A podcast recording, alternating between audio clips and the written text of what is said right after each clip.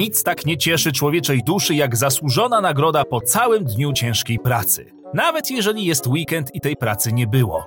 Albo jest święto, albo urlop, albo cokolwiek, nieważne, zimne piwko po prostu nam się należy zawsze i wszędzie. Można przekonywać samego siebie, że polska tradycja i historia stoi miodami pitnymi, perelowską oranżadą i najlepszą wódką na świecie, ale wszystkie te napoje są niczym w starciu ze zwykłym złotym napitkiem, jakim jest piwo.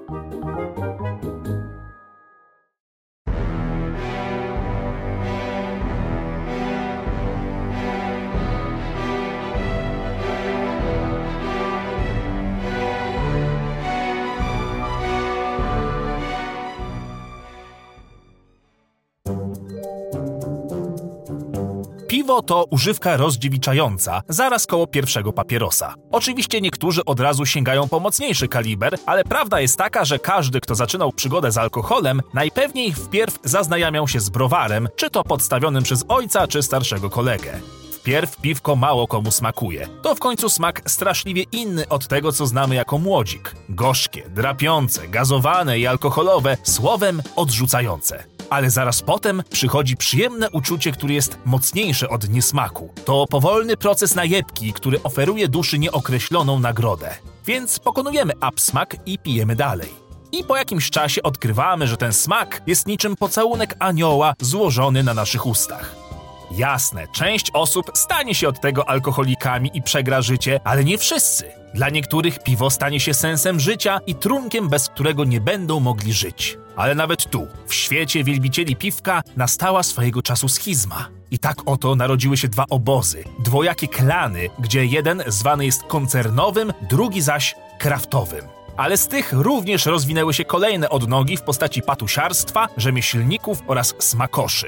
Aby lepiej wam to zobrazować, przygotowałem grafikę objaśniającą. Nie miałem piątki z plastyki, więc miejcie litość. Koncernowi to protoplaści piwnych smakoszy, rdzeń ideologiczny całego piwnego środowiska. Wierzą oni w jedną, prostą i odwieczną prawdę. Piwo jest niezbędnym dodatkiem do życia, należy mieć do niego zawsze dostęp i czerpać z niego radość, nie wnikając za bardzo w szczegóły takie jak walory smakowe czy konkretny skład. Piwo jest ważne, ale nie najważniejsze. Ono ma umilać czas i wspomagać aktualną rozrywkę, czy to oglądanie meczu, spotkanie ze znajomymi, samotne chlanie w parku, czy cokolwiek innego. Piwo to narzędzie, ale nigdy obiekt kultu. Co za tym idzie, to co znajduje się w puszce nie musi być żadnej wybitnej roboty. Ma wchodzić gładko w przełyk i zasilać żyły promilami. Jasne, pełne i gotowe, więcej nie trzeba. A kto za tym stoi? Duńczycy, Czesi czy Polacy to już jeden chuj, przecież skład najczęściej jest ten sam. A skoro wszystko jest takie samo, to dlaczego płacić za puszkę 5 zł, skoro można kupić takie samo piwo za 90 groszy? I tu dochodzimy do meritum tego światopoglądu, bo cena tutaj ma kolosalne znaczenie. Tanie piwo to dobre piwo, bo jest tanie i dobre, koniec tematu. Takie piwko wychyli student w pubie, fan piłki nożnej, twój ojciec, dziadek, sąsiad i co trzecia osoba na ulicy. To piwny mianownik, zwyczajowość, powszechność, tak zwana normalność. Dobre to piwko. Takie nie za smaczne, nie za drogie. Tak jak piłem dawno temu na Mazurach. Hmm. Lubię jak w piwie wszystko smakuje tak samo. Jednak są tacy, którzy nie znają umiaru i w piwie zaczynają szukać jednej konkretnej zawartości zawartości alkoholu. To tak zwane patusy. Jedyne cyfry, które ogląda taki klient oprócz ceny, to woltaż danego trunku. Bo czasami jest tak, że człowiek ma ochotę, żeby piwko szybciej sponiewierało. To wybiera wtedy te wszystkie z dopiskiem mocne, ekstra, dojebane i ogólnie super.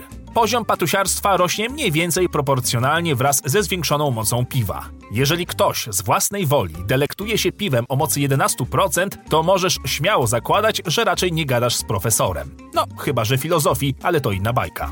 Z czego lany będzie trunek też nie ma znaczenia. Szkło, metal czy niesławny plastik to tylko pojemnik, nic więcej. Liczy się zawartość. Odrzuca cię metaliczny smak aluminiowej puszki? Ty kurwa pijesz czy cukierka zsiesz? Bo co, plastik gorszy, bo się gnie?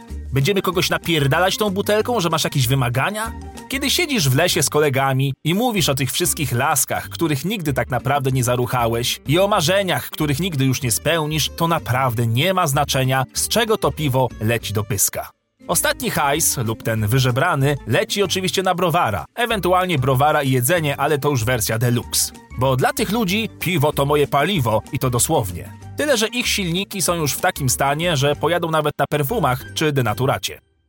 Na drugim biegunie są ludzie, którzy w piwie dostrzegli coś więcej niż zwykły napój. Znaleźli w nim ideę albo pasję. Oto narodził się gatunek ludzi, dla których piwo to styl życia, a wiedza o nim jest równie pasjonująca co każda inna dziedzina życia. Kubki smakowe mogą mieć przepalone odchylania weselnej wody, ale w krafcie czuć będą oczywiście każdy jebany niuans smakowy. To, że pół życia wlewali w siebie koncernowe nie ma znaczenia. Przecież od czegoś człowiek musi zacząć. No to lepiej, żeby oni przetarli szlaki, a żeby inni mogli już próbować prawdziwego piwa, bo wszystko co schodzi taśmowo to gówno i pomyje. Dla tych koneserów piwo to jest cały świat możliwości. Palone, ciemne, żywe, bezglutenowe, słodowe, pszeniczne, jakie sobie tylko wymarzysz, bo ktoś pewnie gdzieś już takie piwo wyprodukował. Kraftowiec ma jedną wadę. Nie zamyka dupy w temacie tego, co pije i co leje do kufla. Jak zagadasz, co poleca, to zaraz będziesz miał wywód w temacie belgijskich stautów, palonych w otwartej kadzi, w mazurskim browarze, na czeskim chmielu, w beczce po wiśniowej whisky. Generalnie im dziwniej i trudniej, tym lepiej, bo przecież liczy się smak. Oczywiście każdy przeciętny człowiek po spróbowaniu krafta najczęściej mówi sobie pod nosem Boże, jakie gówno, ale w końcu do krafta trzeba się przekonać, tak jak kiedyś za młodu do piwa w ogóle. Więc niektórzy wybierają drogę wojownika i walczą z odruchem wymiotnym i bilansem na koncie, byle tylko doić i łoić na to piwo, bo według nich warto. Jak się okaże w pubie, że nie ma ich ulubionego IPA 1823 super chmielonego 110 IBU, to jest smuteczek, bo akurat miał smaka na posmak cytrusów, wędzonki i chuja w ustach. A tu klops, trzeba brać takie zwykłe za 15 zł, jakieś niemieckie, co ma raptem dwa medale na festiwalu chlania i żygania w Kalifornii z 2006. Do tego dochodzą oczywiście nazwy piw, które prześcigają się w oryginalności niczym zespoły garażowe, byle tylko jakoś tam zapaść w pamięci.